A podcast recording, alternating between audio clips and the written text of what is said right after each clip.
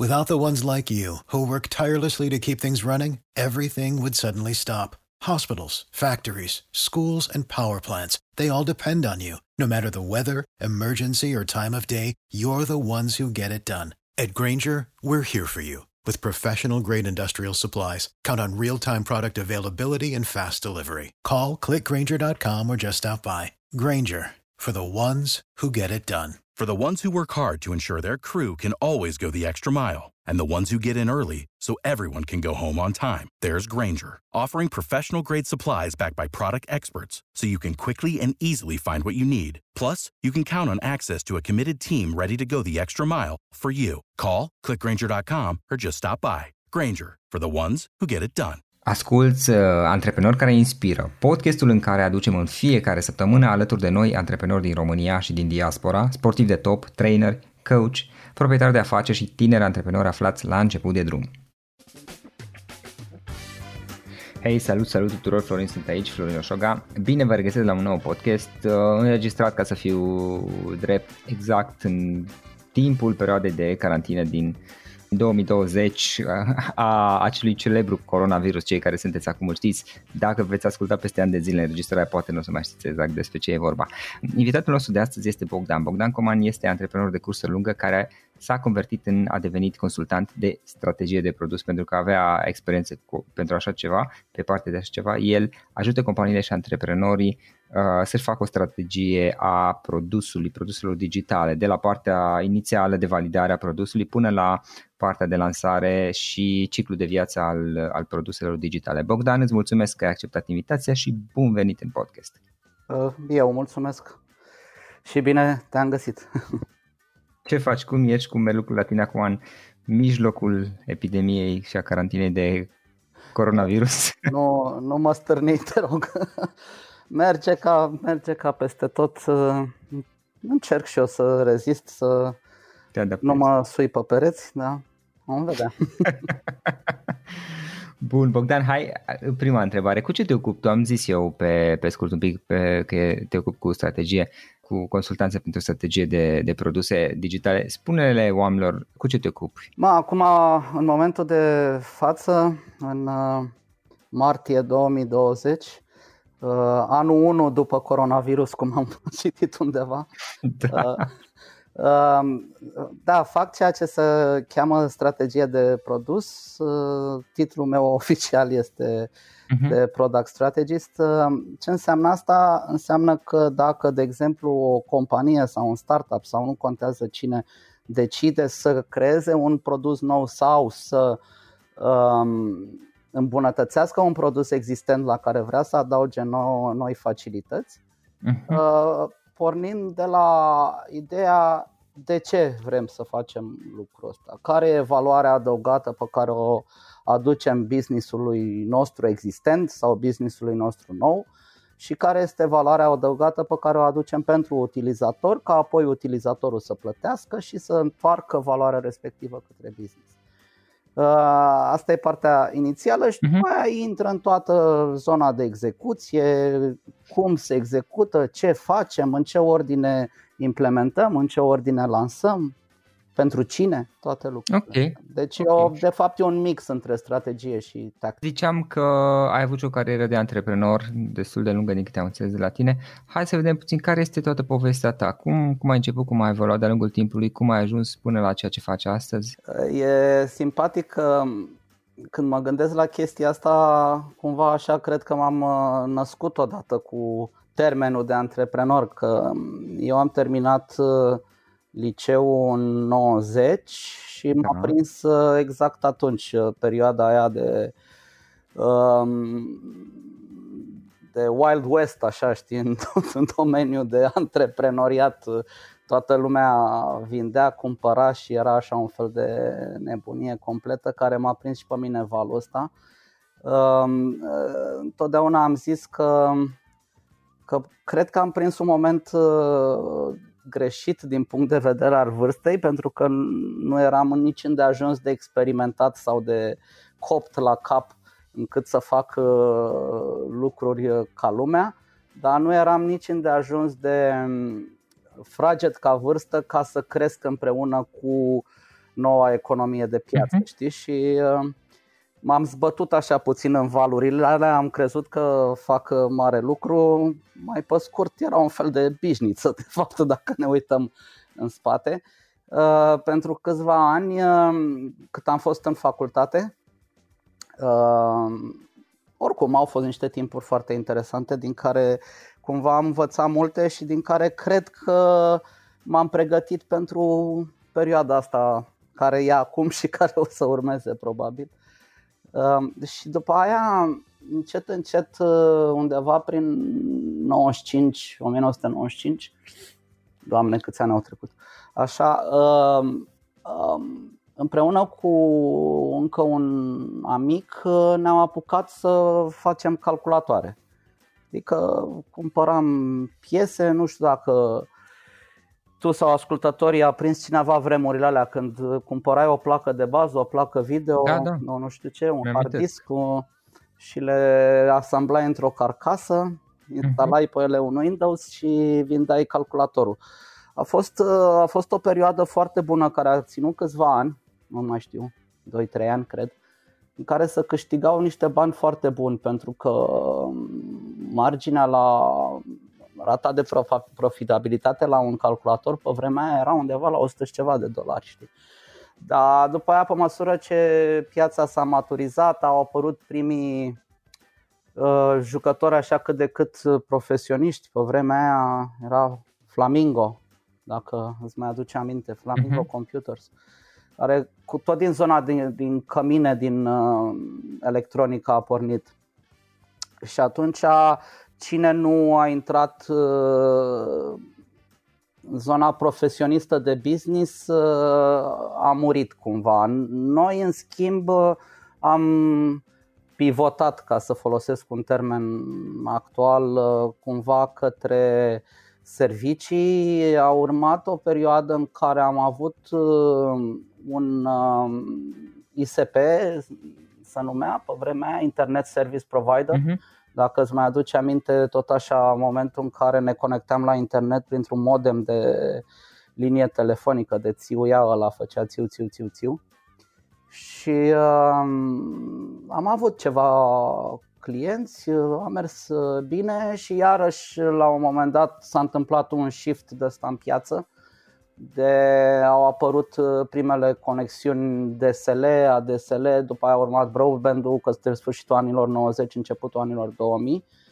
Și pentru mine iar a venit un moment în care s-a transformat business-ul respectiv în, să zicem, software, cu toate că nu era software, erau site-uri, știi? Făceam site-uri web și aplicații în flash. Dacă tot așa își mai aduce cineva aminte de Macromedia Flash, pe vremea era Macromedia, după aia a cumpărat Adobe. Și asta era undeva în jurul anilor, sfârșitul anilor 90, început de an 2000, care a coincis cu acel dot-com bubble, când s-a prăbușit cam tot. Noi lucram în vremea aia, făceam ceea ce în momentul de față cam majoritatea companiilor IT din România fac, adică outsourcing, adică lucram la oră pentru un client american. Și asta nu poți să-l numești antreprenoriat, că noi de fapt eram niște prestatori de servicii pentru acest client din Silicon Valley. Greșeala pe care am făcut-o și pe care am învățat-o în momentul respectiv să nu mai fac a doua oară, că cumva fiind orbiți așa de faptul că câștigam foarte bine, am avut un singur client, știi? Și erați dependenți de el. Evident, da. Și clientul ăsta, în momentul în care a venit și s-a spart bula respectivă, și-a găsit mai ieftin în Ucraina. Și atunci ca să mă exprim un pic plastic, ne-a prins cu chiloți în vine.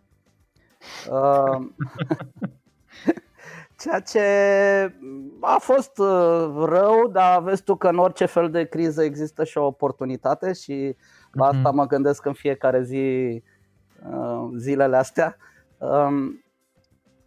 Cumva ne-a obligat să facem ceva ca să supraviețuim. Drept urmare am fost la un pitch la o, cum îi zice în românește, licitație, la ceea ce era pe vremea aia Conex, care a fost precursorul, a fost cumpărat de Vodafone și acum Vodafone, care aveau nevoie de un sistem de management al conținutului care să fie baza intranetului companiei. Un proiect mare pentru un client mare, adică pe vremea aia, dacă ne mai aducem sau ne gândim bine, cine lucra la Conex sau care era cealaltă care s-a transformat în Orange, Mobi, Dialog. Dialog. Deci lucrai la una dintre astea două companii, erai cineva, știi, adică era o companie mișto pentru care să lucrezi și ce să vezi, surpriza, am câștigat. Așa, cumva venit de niciunde, nu aveam mare nume, dar totuși am avut o soluție bună și ne-au dat o șansă, să zic așa, și a fost o experiență foarte ca lumea, din cauza că am câștigat multă experiență din punct de vedere tehnic, multă experiență din punct de vedere de a lucra cu un client mare, cu standarde foarte sus. Am dezvoltat, deci, on request, cum ar veni, pe specificațiile lor, această soluție de CMS, Content Management System, pentru sistemul de intranet.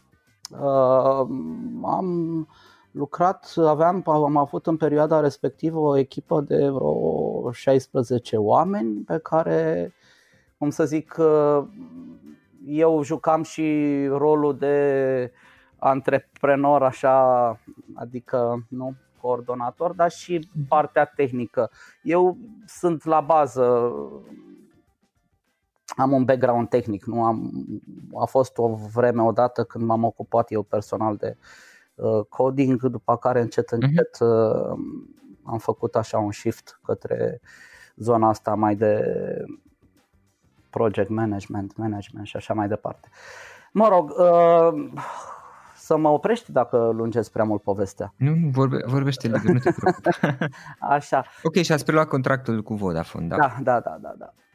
Bun, și de aici asta am fost în chestia asta undeva la vreo 4 ani a durat, până în momentul în care acel Conex de pe vremea respectivă a devenit Vodafone, a venit Vodafone în România și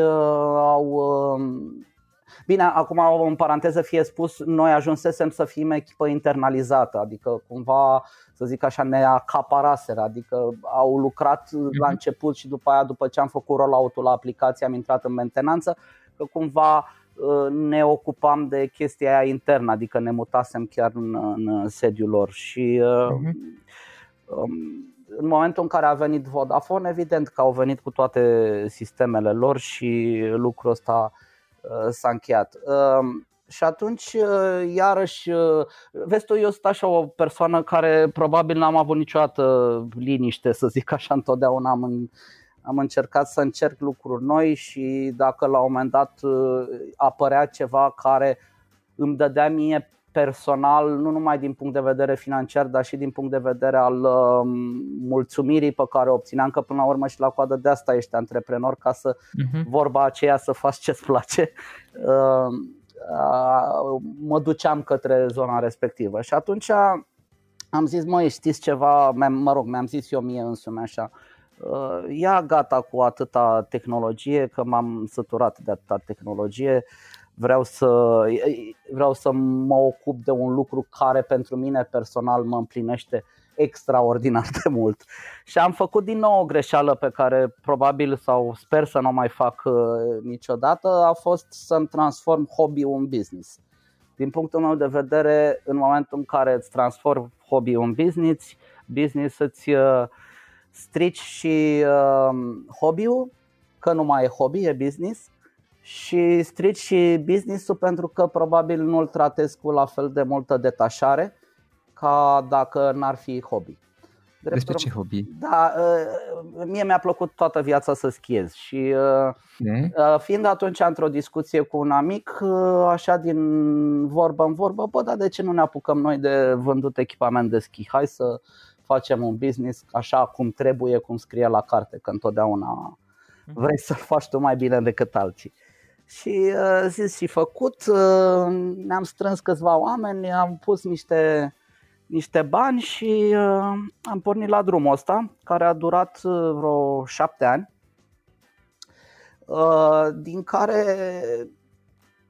sincer să fiu, financiar vorbind, nu a fost un câștig, dar în schimb, iarăși din punct de vedere de învățat, au fost o grămadă de acumulări.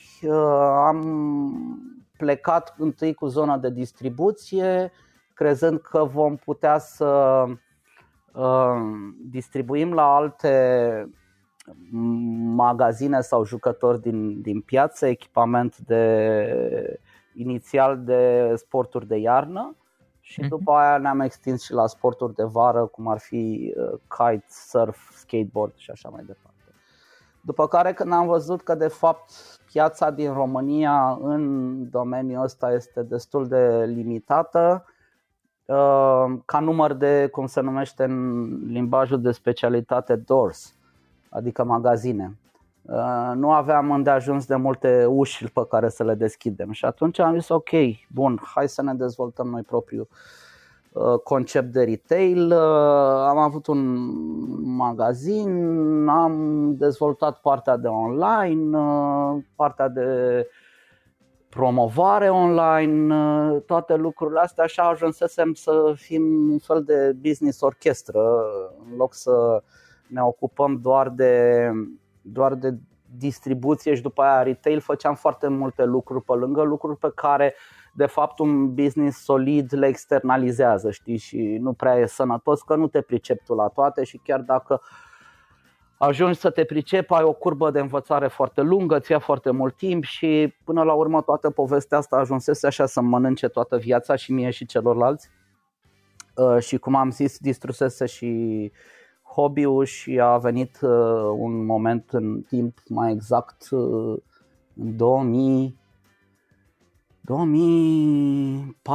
2014, da, când am zis ok, enough is enough, am vândut și magazin și stock și tot la alt jucător din piață și am făcut ceea ce se cheamă un pas în lateral din povestea asta. Iar după aia a venit momentul în care am zis băi, stai un pic, locul meu e la loc în tech, că aia știu să fac și acolo știu să fac bani. Și am avut așa o perioadă Without the ones like you, who work tirelessly to keep things running, everything would suddenly stop. Hospitals, factories, schools, and power plants, they all depend on you. No matter the weather, emergency, or time of day, you're the ones who get it done. At Grainger, we're here for you. With professional-grade industrial supplies, count on real-time product availability and fast delivery. Call, click Grainger.com, or just stop by. Grainger. For the ones who get it done. Aduna un pic și am investigat niște zone, am pus pe hârtie un fel de micro-business planuri pe mai multe direcții și am început să vorbesc foarte mult stânga-dreapta cu oameni și am zis ok, hai să facem ceva super big. Ceva care nu trebuie să fie neapărat pentru piața românească, pentru că noi aici în România suntem frumoși și deștepți, dar din păcate suntem puțini. Și e greu să scalezi neapărat dintr-un produs care e creat pentru piața din România foarte ușor într-un produs care e global. Și am zis, bă, hai să-l creăm direct global. Mai exact să pornim cu piața de vorbitori de limba engleză Și de ce spun că e importantă limba în toată povestea asta? Pentru că deci vorbim de anul 2014, un voice assistant pentru copii. Voice assistant înseamnă ceea ce aproape toată lumea știe acum despre Amazon Alexa. În momentul respectiv Amazon Alexa ori nu se lansase, ori abia se lansa în perioada respectivă. Acum piața e plină de aparate și tot felul de lucruri cu care interacționezi prin voce, iar vocea e voce. Și atunci e foarte importantă limba în care interacționezi. Și am zis, dacă facem voice recognition în română, efortul de implementare și banii cheltuiți sunt tot ăia pe care îi cheltuiești pentru a face în limba engleză. Și atunci am zis, ok, hai să facem direct în limba engleză. Acest startup tech a fost ceva, pentru mine personal, dar și pentru toți oamenii care au fost implicați în chestia asta, ceva extraordinar. Am avansat foarte repede prin toate fazele, prototip, Angels Investors, accelerator. Am fost la două acceleratoare, una aici în București care se cheamă MVP Academy și îl salut pe această cale pe Bogdan Iordache. După care un accelerator la Londra care se numește Startup Bootcamp, verticala de IoT Connected Devices, așa se chema.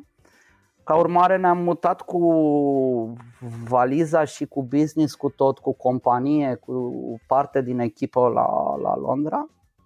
De ce Londra? Din cauza că socoteala de atunci a fost în felul următor: ca să ajungi în America, nefiind din America și fiind de undeva din partea cealaltă a lumii, din România, e foarte complicat pentru că nu ai un network, nu cunoști pe nimeni și e zona asta de tech, nu știu câtă lume știe, dar network-ul e foarte important. Și mai e o chestie, așa fac o paranteză, banii sunt foarte locali. Noi credem că banii sunt globali, dar sunt foarte locale, adică dacă eu investesc în compania ta o anumită sumă, mai ales în early stage, când ești mic, vreau să fii lângă mine, să te cunosc, să te simt, să bea o bere cu tine, știi? Și am zis că Londra e un loc, așa un fel de pas intermediar care e bun, știi? Cumva Europa, știm că e mai aproape de state. Așa, dar este un pas intermediar ca după aia să facem saltul în state. Aici cumva n-a fost 100% bine, pentru că Londra, da, e un loc cu foarte mulți bani, e un ecosistem de startup foarte, foarte dezvoltat și foarte activ. Dar au și ei, acei investitori de acolo, niște preferințe. Că asta le e specializarea, fintech, platforme, B2B, în general lucrurile astea sunt pe acolo. Noi eram într-o zonă de hardware, pentru că acest produs al nostru avea o întrupare fizică, ca și, cum am zis, Amazon Alexa sau Google Home. Și fiind într-o chestie foarte consumer-faced, foarte B2C, un produs hardware care se adresează copiilor și familiilor, nu prea am găsit oameni dispuși să investească o sumă mare de bani în povestea asta. Într-adevăr, la Londra există o zonă de hardware, dar care este super high-tech, cu sateliți și cu telecomunicații la Cambridge. Și am aflat probabil un pic cam târziu că de fapt locul nostru ar fi fost, așa cum știam de la bun început, state, sau dacă nu state, zona de China, adică Taiwan, Hong Kong sau chiar China. Dar ce să spun, când dezvolți un produs hardware, adică cu element fizic, e foarte complicat. De ce? Pentru că chiar dacă componenta ta software este 90% din efortul făcut pentru a dezvolta produsul, acel 10% din hardware este un blocker. Adică eu nu pot să pun produsul în mâinile utilizatorilor dacă nu am întruparea lui fizică, adică acea carcasă de plastic cu acea electronică și lucruri dinăuntru. Și orice înseamnă hardware este super cash intensiv. Orice este hardware ridică o sprânceană investitorului și spune că dar stai un pic, dar aici înseamnă un ciclu de liquidation foarte lung. Până când se vinde, durează mult, banii mei trebuie să rotească mai repede. Adică nu este ușor să găsești pe cineva dispus să investească în vorba aceea o bucată de plastic și niște fire. Și aici învățătura, să zic așa, învățătura pe care am tras-o din povestea asta a fost că nu e bine să te îndrăgostești prea mult de ideea ta și să fii super deschis să a-ți schimba ideile chiar împotriva unei dorințe interne a tale să execuți pe zona pe care plecase. Știi cum e? E ca la atunci când ai un copil. Orice ar face copilul ăla și oricum ar învăța la școală, tot copilul tău rămâne și îl iubești. Ei bine, la business nu prea e bine așa, știi că... Și atunci am avut niște discuții în perioada respectivă să facem un pivot de ăsta, o schimbare de curs foarte mare și să transformăm toată povestea într-o platformă pur software pentru industria hotelieră. Ok. Adică am avut o propunere în sensul ăsta să facem un pilot pentru Hilton, dar n-am făcut-o. Ceea ce atunci am crezut că asta este decizia pe care trebuie să o luăm. Acum n-aș mai fi făcut așa dacă mă... Da, ai mai multă experiență acum. Da. Deci să zic așa, ca să-l parafrazez pe Elon Musk, care zicea la un moment dat că o rachetă poate să zboare într-un singur fel și poate să nu zboare într-un milion de feluri. Știi? E foarte importantă înlănțuirea asta așa de decizie după decizie, dar e bine, ce să zic. Drept urmare, ca să închei povestea și să nu mai lungesc mult, după vreo 4 ani în treaba asta a venit momentul în care am lichidat toată povestea și am zis din nou că e vremea pentru o nouă aventură. Și această aventură a fost? Păi această aventură a fost că... vrei să-ți continui povestea ce am făcut după aia, nu? Da, acum m-ai făcut curios. După aia a urmat așa pentru mine personal. Deci noi am fost o echipă foarte, foarte mișto. Toți oamenii care am fost acolo după ce au plecat din startup-ul ăsta, cu experiența pe care au găsit-o acolo, pentru că și ce se întâmplă, tu probabil că știi, dar nu știu câtă multă lume știe, experiența de startup este super, super intensă. Muncești enorm de mult, dar nu numai ca ore, adică știi, e ceva foarte comun să stai cu laptopul în brațe 12, 13, 14 ore pe zi. Dar nu numai asta, este intensă la nivelul de cât de repede ți se consumă sau ți se învârt neuronii. Și se scrie destul de mult în zona de startup despre sindromul burnout. Epuizare. Da, ceea ce îți spun din punct de vedere personal că este foarte adevărat. Drept urmare, un an de zile n-am făcut nimic. Okay. Mă rog, nimic. M-am implicat că știi cum e, din toată povestea asta de Silicon Valley ei mai au o treabă care se cheamă give back, știi? M-am implicat în niște chestii de voluntariat, am coordonat ceva proiecte la Code for Romania,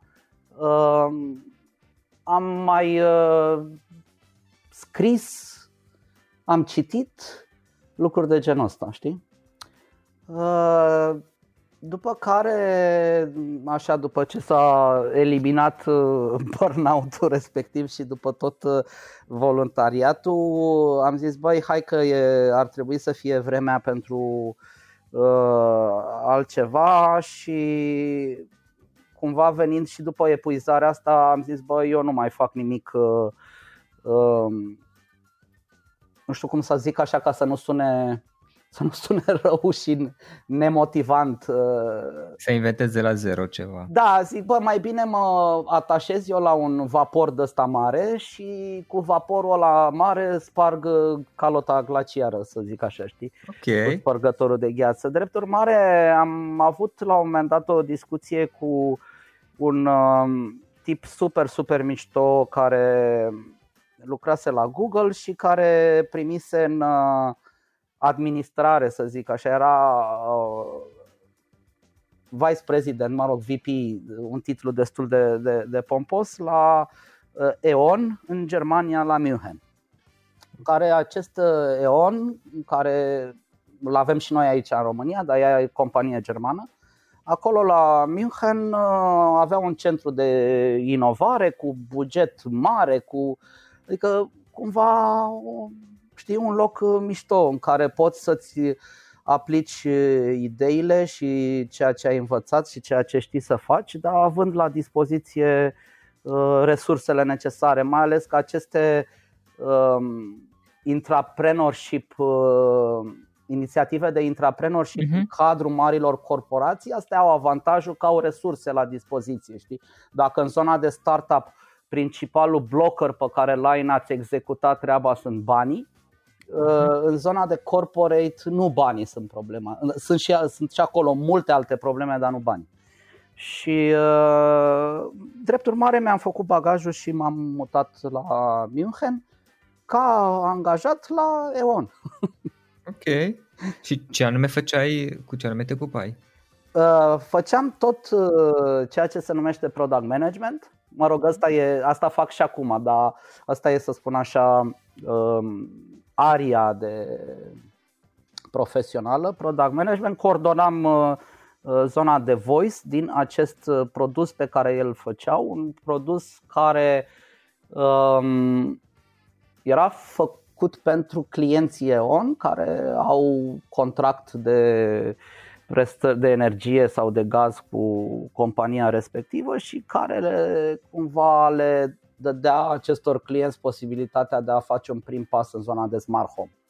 Adică hai să-mi automatizez ceva cu luminile, hai să-mi automatizez ceva cu energia, să primesc niște date despre cum energia mea este consumată în casă, când ar trebui să-mi înlocuiesc, de exemplu, mașina de spălat din cauza că, ce să vezi, are calcar pe acel rotor și din cauza asta consumă cu 10% mai multă energie decât una reparată, chestii de genul ăsta. Un loc foarte, foarte bun de a face niște lucruri foarte deștepte, unde am avut așa o perioadă foarte, foarte bună de circa un an, până anul trecut în toamnă, după care m-am mutat în locul în care sunt acum și unde am așa mai multă flexibilitate, fiind consultant, lucrând cu clienți diversi. Ca exemplu, unul dintre ei, Audi, tot din Germania. Și cumva e așa, ca consultant ești mai flexibil și ai posibilitatea, din punctul meu de vedere cel puțin, să mai urci o treaptă așa și să vezi lucrurile de undeva de la mai de la înălțime. For the ones who work hard to ensure their crew can always go the extra mile and the ones who get in early so everyone can go home on time. There's Grainger, offering professional grade supplies backed by product experts so you can quickly and easily find what you need. Plus, you can count on access to a committed team ready to go the extra mile for you. Call, click Grainger.com or just stop by. Grainger, for the ones who get it done. Ok, Bogdan. Hai, că am terminat. Da, oricum a fost și este, chiar de asta te-am și lăsat să vorbești liber. Mi s-a părut interesantă, fascinantă toată călătoria asta. 3 lecții importante pe care le-ai învățat din toată cariera ta, care te-ar fi ajutat poate în mod special să le fi știut când aveai, să zicem, 20 de ani. Păi, cred că am zis câteva și în cursul poveștii respective. Dar dacă ar fi să sumarizez așa și să extract ce e mai important, aș spune că conexiunile pe care le ai, conexiunile la nivel personal și profesional sunt super, super importante. Și nu numai aici în România, ci oriunde. E foarte important, de exemplu, și ce am învățat la Londra. Oricât de deștept sau sexy ar fi produsul pe care îl faci tu, băi, e important să fi jucat fotbal cu Xulescu, cu John la colegiu, știi? Și să ai glumele lor și chestia asta de network este super importantă, știi? Până la urmă suntem oameni și cu toate chestiile astea tech de podcast, nu? Și de video call și de așa, interacțiunea umană e super importantă și asta cred că e important să ai în vedere de la început. Da. Altceva, cred că am mai zis-o pe asta, să nu te îndrăgostești prea mult de idee sau de business. Dacă vezi niște red flags pe drum, uită-te bine la ele și mai e o chestie, că americanii mai zic fail fast, fail often. Adică, bă, dacă e ceva să nu meargă, mai bine nu merge mai devreme decât mai târziu, știi, că așa salvezi niște timp. Și altă chestie care cred că e foarte, foarte importantă, mai ales în zona asta de antreprenoriat, este să fii curios. Și ăsta e un lucru pe care îl spun și copiilor mei. Cred că e cel mai important lucru pe care îl ai așa ca ființă umană, să ai ochelari deschiși și să fii curios, să vezi, să afli, să înțelegi de ce așa și nu așa. Și cred că pe parcurs așa îți dezvoltă niște abilități de a fi un pic mai rapid în reacții decât alții. Bogdan, ce cărți ne recomanzi? Ce cărți, dacă ar fi să dai cadou una sau mai multe cărți unor prieteni, ce cărți ai alege? Mă uitam acum exact aici lângă mine două cărți super, super mișto, da, care mi-au plăcut foarte mult. Una dintre ele n-am terminat-o, pe cealaltă am terminat-o. Prima se cheamă The Building Trap. Autorul este Melissa Perry. Și mi se pare foarte interesant faptul că de multe ori uităm pentru cine și de ce facem lucruri. Și aud în jurul meu de foarte multe ori, am o idee, hai să fac aia. Bun, dar de ce? Pentru cine? Facem doar de dragul de a face, știi, chestia asta de a face diferențierea între output și outcome. Output-ul e orice, outcome-ul e mai puțin. Și cealaltă este The Innovator's Dilemma, Christensen. Da. Care încă nu am terminat-o, dar mă rog, e un hit, să zic așa, un best seller, dar e super tare. Super tare. Și dacă e să mai spun încă vreo două, sunt iarăși din aceeași zonă de bestselleruri de aici. Că una mai necunoscută, ți-am zis-o, asta The Building Trap, dar From Zero to One al lui Peter Thiel și The Hard Thing About the Hard Things al lui Ben Horowitz. E unul dintre cei mai, din punctul meu de vedere, nu știu, mari gânditori în zona de produs digital și în același timp partener la una dintre cele mai mari companii de venture capital din Silicon Valley, cu portofoliu în Facebook și companii de genul. Cunosc cartea. Peter Thiel am citit-o de la 0 la 1. Dilema Inovatorului am citit-o, dar sincer să fiu, trebuie să o recitesc. Știu, este o carte bestseller, e recomandată de toată lumea, sincer să fiu, pe mine, eu m-am pierdut undeva în carte, și, dar am citit-o acum ceva destul de mult timp și trebuie să o recitesc. Cartea lui Melissa Perry, The Building Trap, nu știam, o să mă uit. Iar The Hard Thing About Hard Things este chiar acum în perioada următoare. Urmează să o citesc și eu încă nu am. Foarte bine. Da, nu, chiar fizică, adică da. E programată, știi, în sensul ăsta. Da. Da, e o carte foarte bună și recomandată, mi-a fost recomandată de mulți oameni. Bine, acum, ca să fiu sincer, eu personal citesc mai mult lucruri online decât cărți. Adică urmăresc o grămadă de lucruri în bloguri și chestii, articole, știi, pe care le citesc online, știi, să zic așa, proză scurtă decât cărți, pentru că cumva nu prea am timp, știi, și atunci mi-e mai ușor să citesc articole. Ok, Bogdan, ce tool-uri folosești tu? Ce aplicații, ce servicii folosești tu care te ajută? O să încep cu o chestie care eu m-am zbătut foarte mult să găsesc ceva care să-mi satisfacă nevoia asta. Ce se întâmpla? Cum am spus, citind articole multe, nu știu, să zicem 10 pe zi, da? Din diverse locuri, diverse bloguri, diverse publicații. Acolo găseam niște lucruri, niște paragrafe pe care vreau să le salvez, să le țin minte, să le pun undeva într-un loc în așa fel încât să le accesez ulterior. Și am găsit o chestie, este un add-on de browser, există pentru toate browserele, care se cheamă Liner. Și care ce face? Highlightez textul și automat mi-l salvează undeva într-un loc, cu link-ul articolului, știi?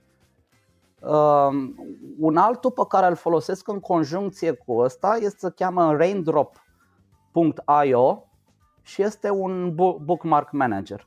Iarăși din cauza că având o grămadă de lucruri pe o grămadă de teme pe care le citesc, am simțit la un moment dat nevoia să mi le structurez cumva, pentru că salvându-le în bookmark-ul obișnuit devenise la foarte stufos. Aici poți să le asignezi tag-uri și așa mai departe, o grămadă de lucruri. După care, nu știu, așa la zona de foarte cunoscute și care cred că sunt mai mainstream este Evernote, Trello, și iarăși folosesc un tool de mind mapping care se numește Xmind, și mai ce oare?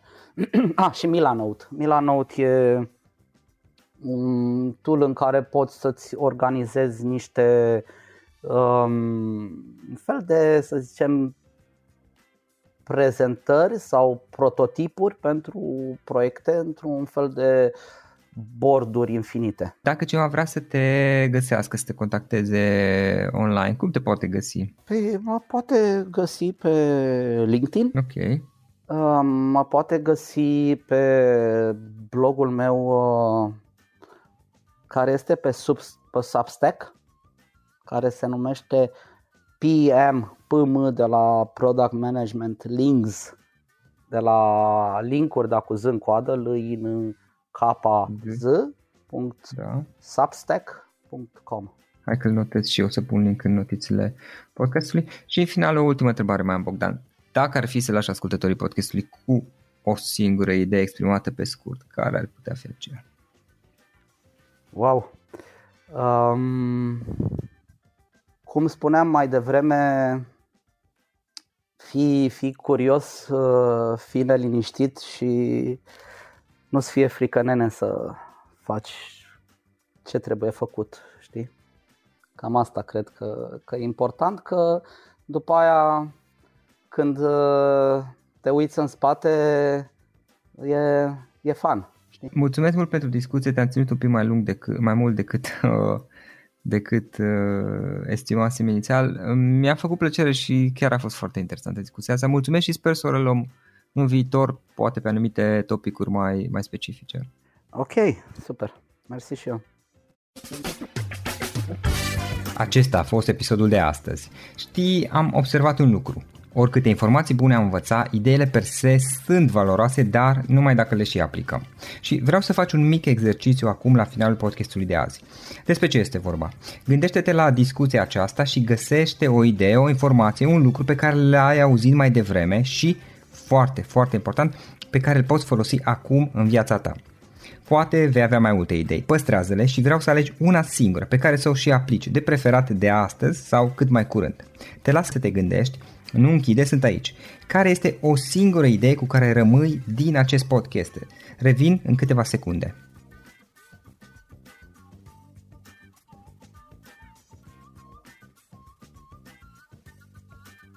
Bun, sper că ai ales o idee și știi cum o poți aplica. Fă-o cât mai repede, dacă se poate încearcă de astăzi chiar. În final îți mulțumesc pentru că ne-ai fost alături și ne auzim săptămâna viitoare la un nou episod. Până atunci, ține minte să aplici acea idee, acea informație la care te-ai gândit mai devreme și să o spui prietenilor, colegilor, partenerilor tăi. Pe lângă a aplica, pe lângă aplicare, faptul că înveți pe alții te va ajuta să asimilezi. Nu ține doar pentru tine ce ai învățat, spune-le și celorlalți, inspiră-i. În felul ăsta vei asimila și tu mult mai bine lucrurile învățate. Dacă ți-a plăcut acest episod, ține minte să-l recomanzi pe social media, pe Facebook sau pe LinkedIn, pentru ca și ceilalți să beneficieze.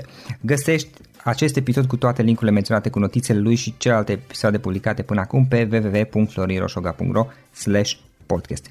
Vreau să mulțumesc și sponsorilor noștri care ne ajută în fiecare săptămână, ne ajută să creștem podcastul Antreprenori care inspiră. Dacă reprezinți o companie și ești interesat să colaborăm pentru promovări sau colaborări, aștept mesaje la florin@florinosoga.ro. În final, iată cele mai importante linkuri: florinosoga.ro/podcast. Aici găsești toate sutele de interviuri și podcasturi publicate, le poți asculta sau descărca oricând vrei. Așadar, florinosoga.ro/podcast. Un alt link important este florinosoga.ro/curs. Aici găsești toate cursurile mele. În ultimii ani, pe măsură ce am stat de vorbă cu sute de antreprenori, am publicat mai multe cursuri online cu lecțiile învățate de la ei sau din experiența mea. Te așteaptă aici zeci de cursuri și ghiduri utile care te ajută să începi o afacere online, să-ți administrezi mai bine timpul, să dezvolți abilități personale și un mindset precum au invitații podcastului meu. Toate cursurile sunt online, disponibile de oriunde din lume, la orice oră pe dispozitivul tău, fie că e vorba de telefon, tabletă sau computer. Și când faci comanda, nu uita să folosești codul de reducere pe care l-am anunțat în podcast. Află mai multe pe florinosoga.ro/curs. Și o ultimă recomandare, florinosoga.ro/cărți.